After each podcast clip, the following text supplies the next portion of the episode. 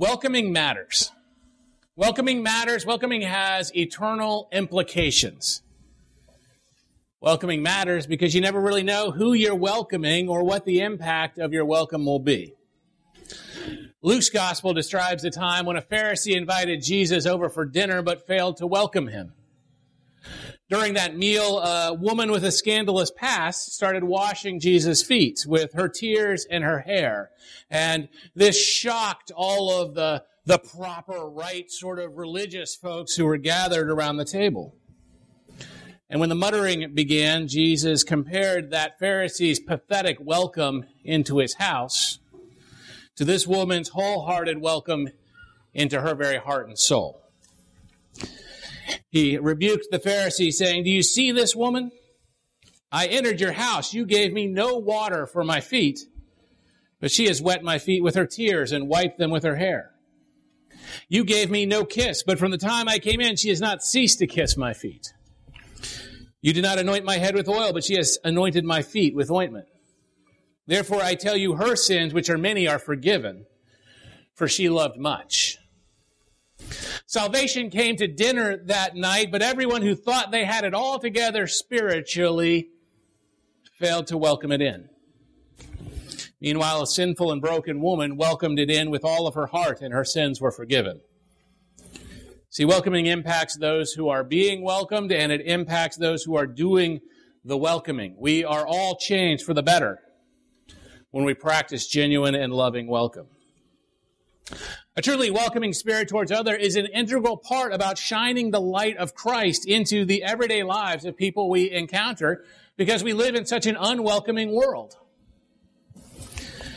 I would say that's more true in Northern Virginia than just about anywhere else because we live in a terribly impersonal place. You might have noticed this, right? We have a strong tendency to not even know our neighbors, right? As we struggle under the burdens of our busyness and our stress, we wind up being too busy to welcome people into our lives.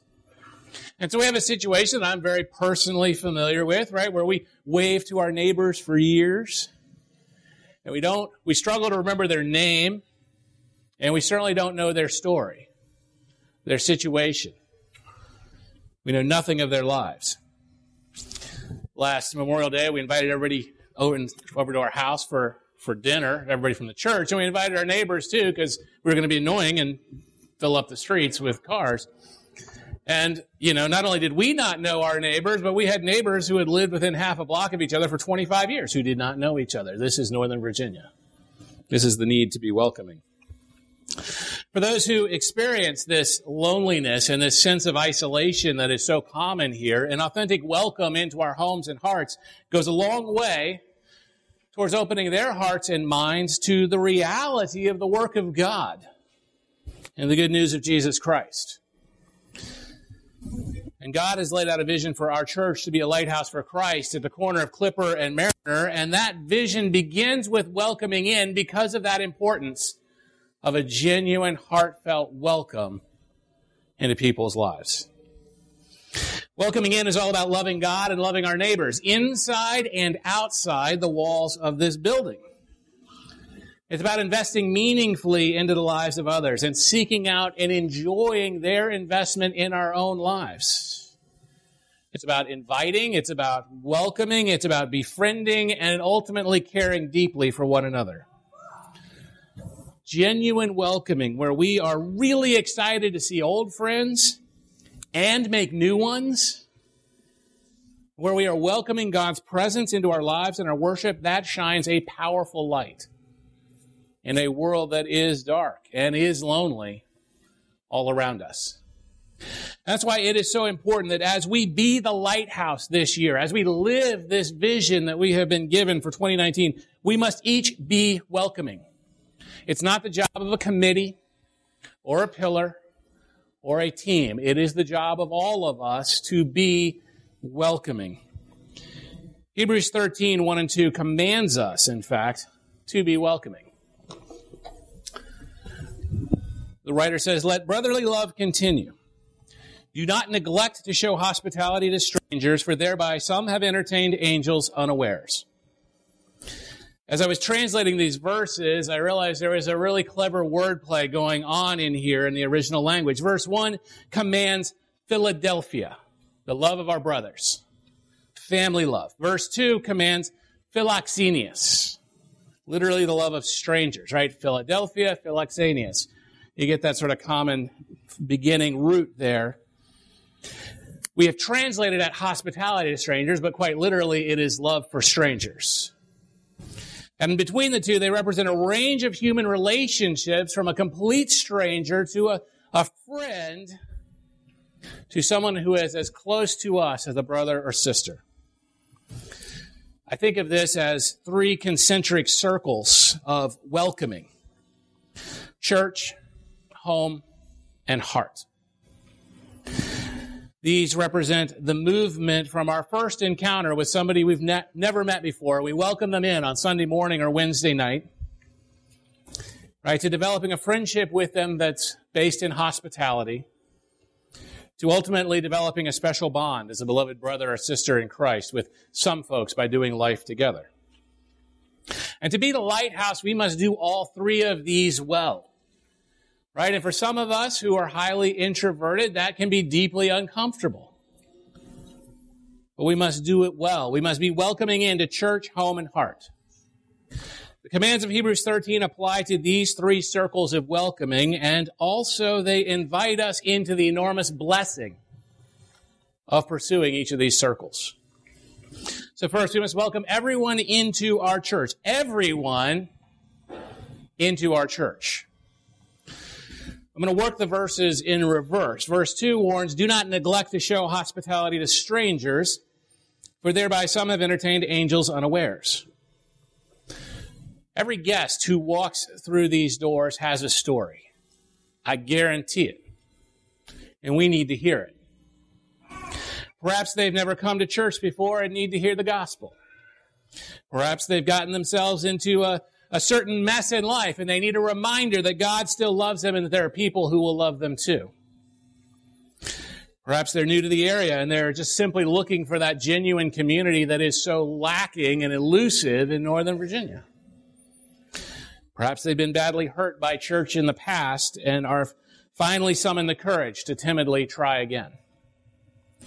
Every person we meet here today is a divine appointment. There are no accidents. God has brought them here intentionally. And we need to, each of us appreciate this could be their first, last, or only church that they will try in this area. And that means we, the time we spend with them, whether it's a two minute conversation before or after service, or whether it's the worship service itself, has potentially eternal consequences. And that's why every single one of us here, every single one of us, every single one of you, not just the pastors or the deacons, but every one of us must be welcoming in because the welcome that we provide or fail to provide has eternal impact. The writer of Hebrews says our guests could even be angels checking in, as described in Genesis 18 or Judges 6 or the passage that Audra read in Judges 13.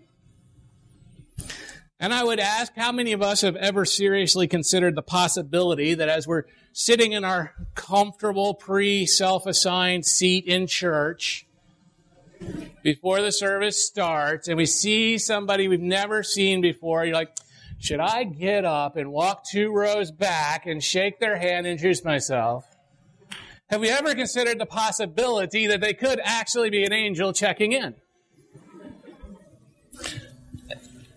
You know, I don't think that's really occurred to me before in my mind, but I think it's a worthy thing to be afraid, to be concerned about. But I think the point, the greater point is we need to treasure each and every person who walks through our doors on Sunday morning and Wednesday night, whether we've known them for 20 years or 20 seconds, regardless of whether they look like us or look very different from us, whether they are young or old, black or white, male or female, churchy or just clearly unfamiliar with the church life to realize that everyone who walks through our door bears the image of God. So, so tied in with Niles' Sunday school class I sat in today, Holy Spirit thing. And is worthy of a warm welcome. We're called to be the lighthouse. And that means we each need to be intentional and aware and on the lookout for people we don't know in order to be welcoming in. And not just assume that somebody else is taking care of welcoming people in. It also means we have to be others oriented when we gather. All right, welcoming in says that we have to be intentional about making this a place that is accessible, comprehensible, and, and comfortable for newcomers. It says, for the sake of the gospel and for the sake of those eternal consequences, we need to be willing to lay down some of our preferences and conveniences for the sake of others.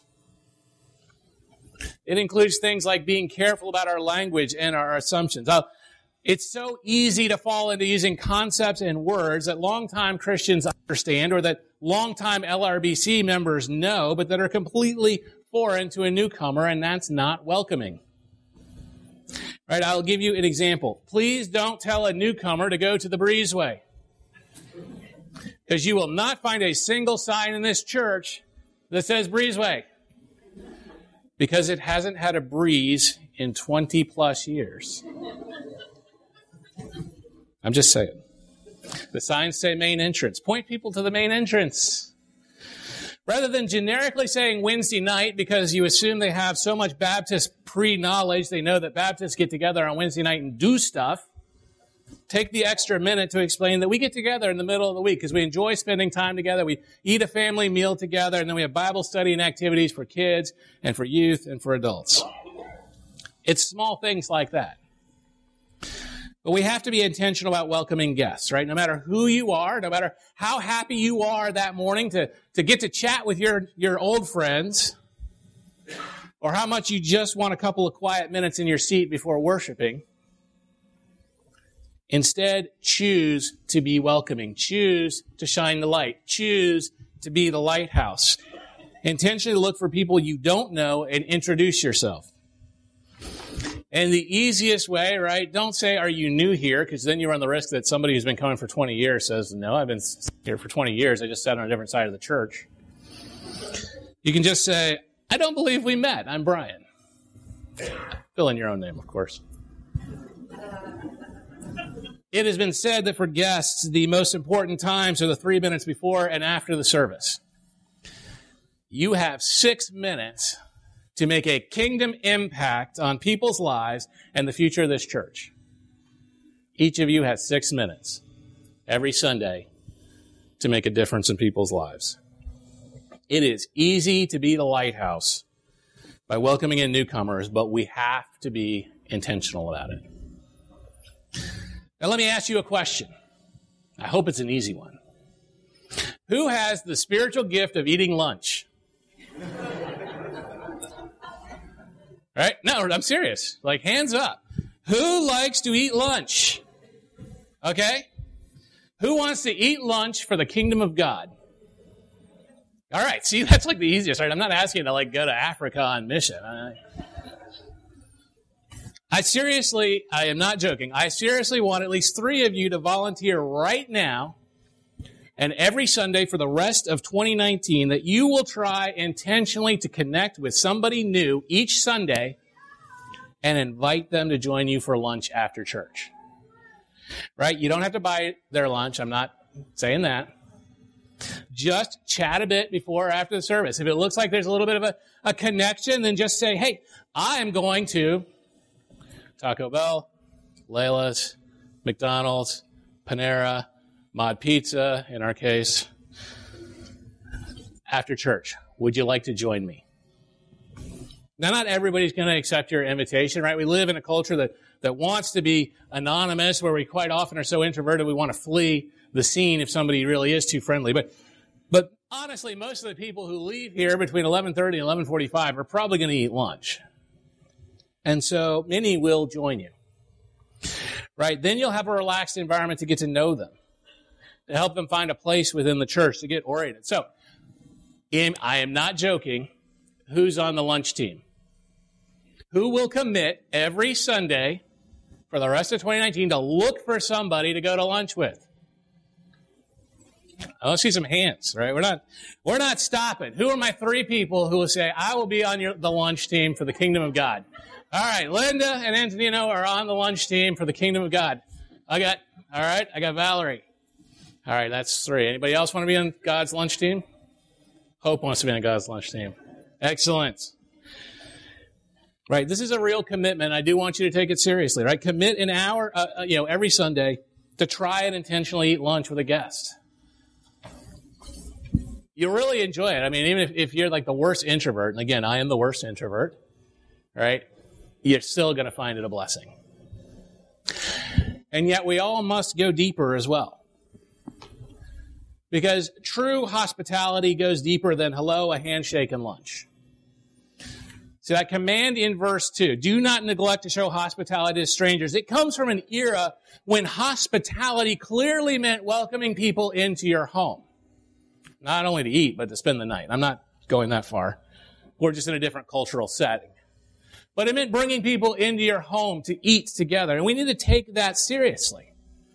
Right? We must invite everyone into our church and welcome everyone into our church, but we must welcome many into our home. Philoxenia, love of strangers, hospitality is about welcoming people we don't know very well into our homes. Now, obviously, you can't and you won't invite everybody. We don't have the capacity to invite every single person in church into our home sometime during a year. But the clear intent of Scripture here is that we should be inviting many people into our home.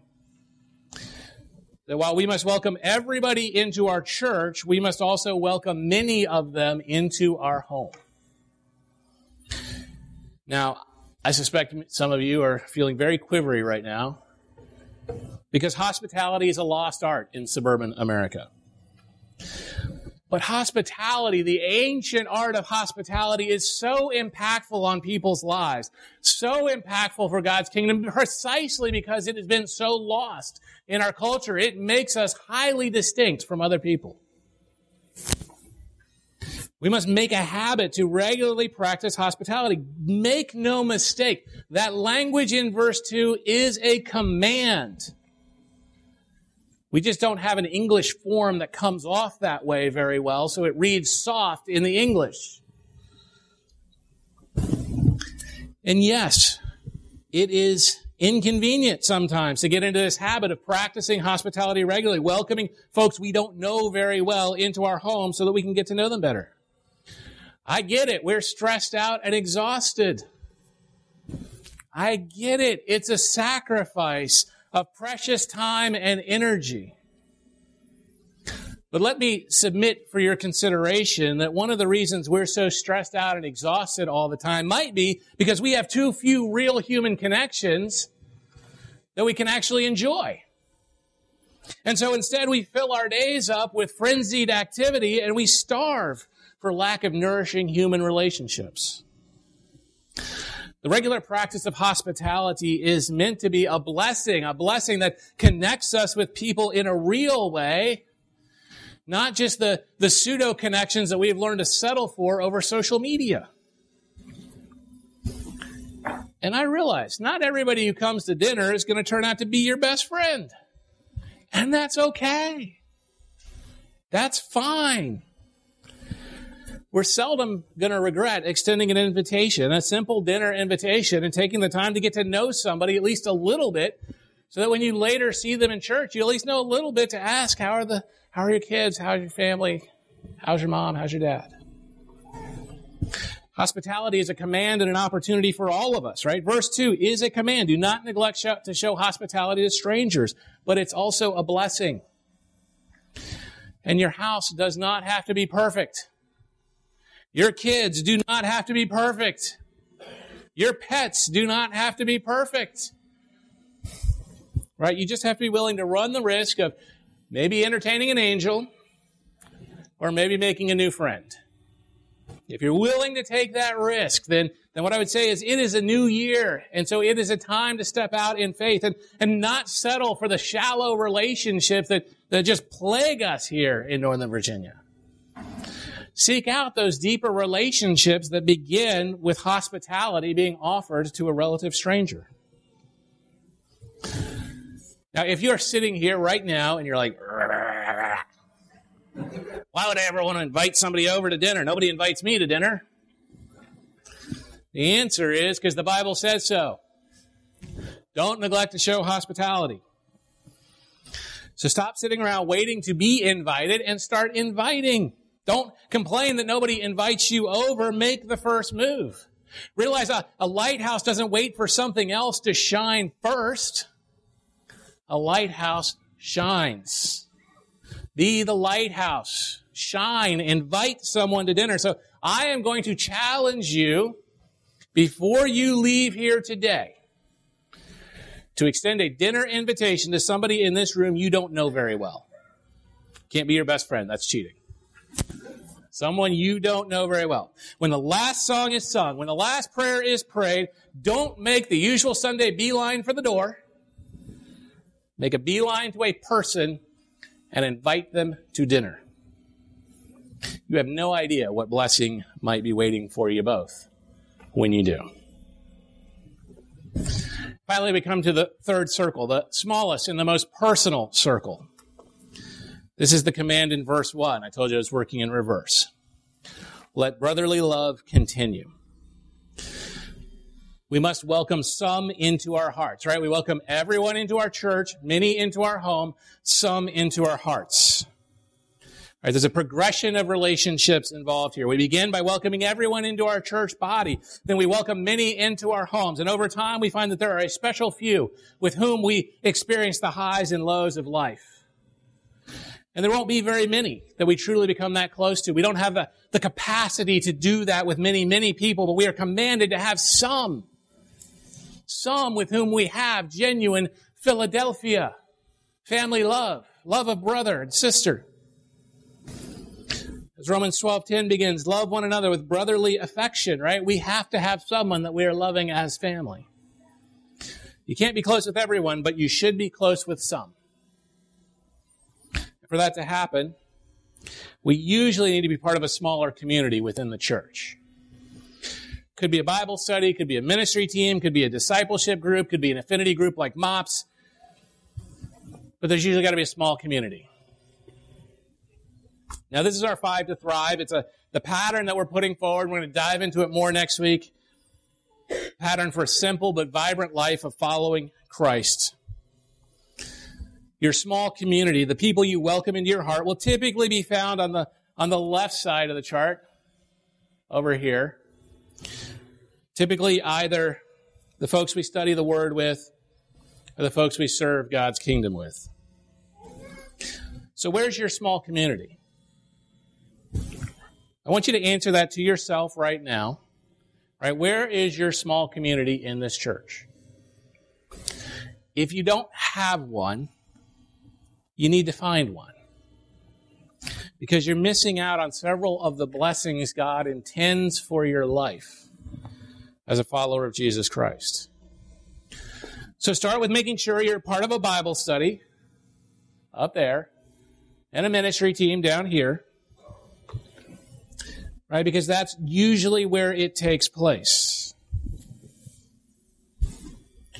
What's missing in your life as you reflect on this? Right? Do you need to get into a Bible study? There's a pretty full listing of them actually in the our monthly newsletter that you got this morning as you came in. And there are many more in, on Sunday mornings. They're all described on our website. Or do you need to find a place to serve God? Right, next Sunday, we want everyone, and I mean everyone, to go from here over to the fellowship hall immediately after the worship service for our Fire in Your Belly event. I know many of you have been following the videos on Facebook and enjoying them. Obviously, people are having some fun making them. Right? But this chili cook off is actually all about identifying and pursuing the passion that God has given you to serve His kingdom here at Lakeridge. Because as you serve together, you'll find that you not only advance the kingdom of God, you connect more deeply with those you are serving alongside. And the point of all this is that brotherly love, Philadelphia, is one of the joys we should experience in the Christian life, right? We should be experiencing this. But too many of us have closed ourselves off from that kind of joy, that kind of relationship. The joy of family within the body of Christ is that we have people that we know will be there for us in the worst seasons of our lives, the ups and the downs, the victories and the defeats. And God's plan for the Christian life, for our life within the church, is to have that family that we may never have fully enjoyed in our biological family. God wants us to have people in our lives with godly counsel when we're confused with godly correction when we're wrong, with encouragement when we're down, and steadfast presence when we are just suffering or mourning. And it's only possible as we, as we welcome people into our hearts.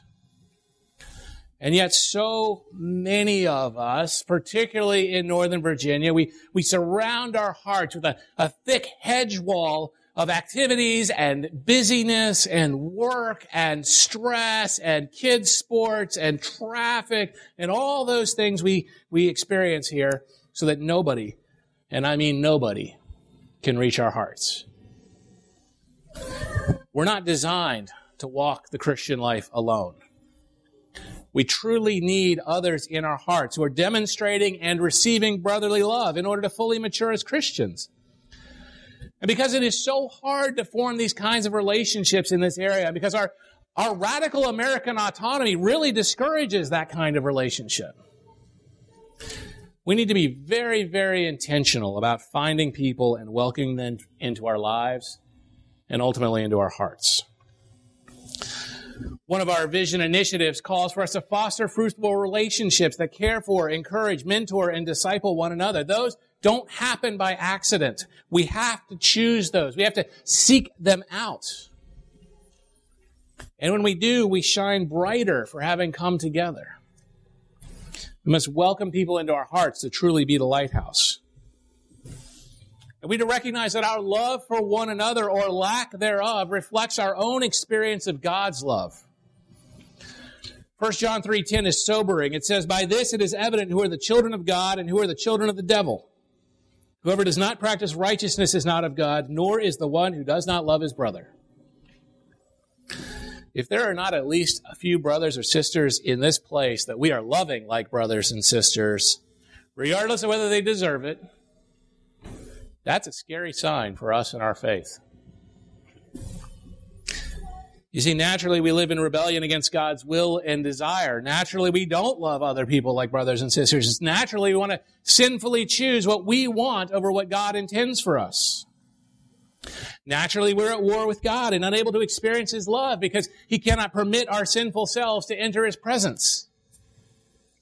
When Jesus came and lived a perfect sin-free life and then, and then chose to suffer and die on the cross as that once for all sacrifice needed to pay the penalty for all that sin we pile up in our lives. And he rose from the dead three days later. He opened a pathway for us to be welcomed into God's presence, to experience the love of God, and have the capacity to show that love to our brothers and sisters in Christ.